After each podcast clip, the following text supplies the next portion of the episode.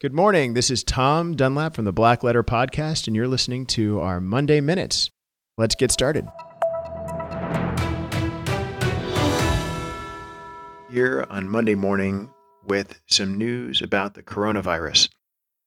Everybody's concerned about it. It's caused not only has it been declared a pandemic, but it's caused markets to crash. And of course, now internet scammers are taking advantage of this. So, something for businesses everywhere to be aware of, to warn their employees about right away, something to jump on is this huge instance of coronavirus laced emails that have include everything from keystroke loggers to malware that gets installed on a person's computer. A number of emails, uh, just to give you a few examples. Some of these come from what appear to be the World Health Organization, with either solutions for the coronavirus or important information and contain an attachment to click on.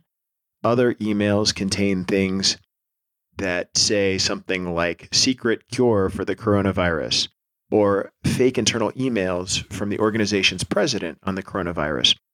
In this current climate, every company is sending out emails almost daily or every other day about the risks of coronavirus and how to stay sanitary and how to avoid catching it and what to do uh, if you want to be tested, things like that. And that's what these emails are taking advantage of.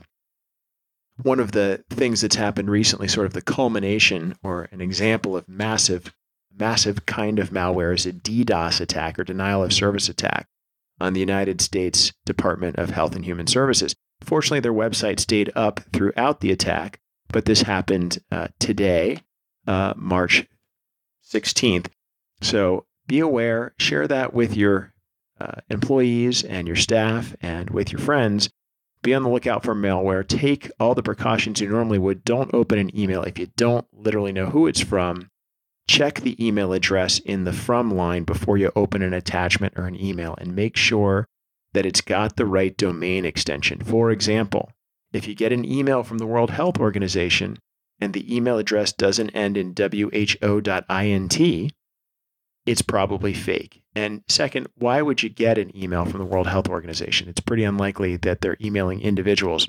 So take a close look, especially at internal emails from your company president or from company HR or something like that. That's another popular source of attack.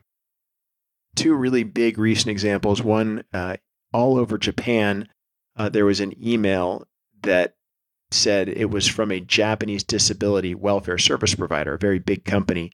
And it included an attachment that claimed to say how the virus and where the virus was spreading to Japanese cities.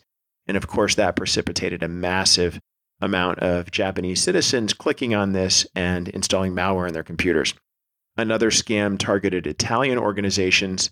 It included an email pretending to be someone from a doctor from, for the uh, WHO, World Health Organization's Italian branch, and included a file that contained alleged precautionary measures for coronavirus, but it was actually malware. So, uh, again, be careful, be aware, stay safe, uh, and we'll see you on the next Monday Morning Minute.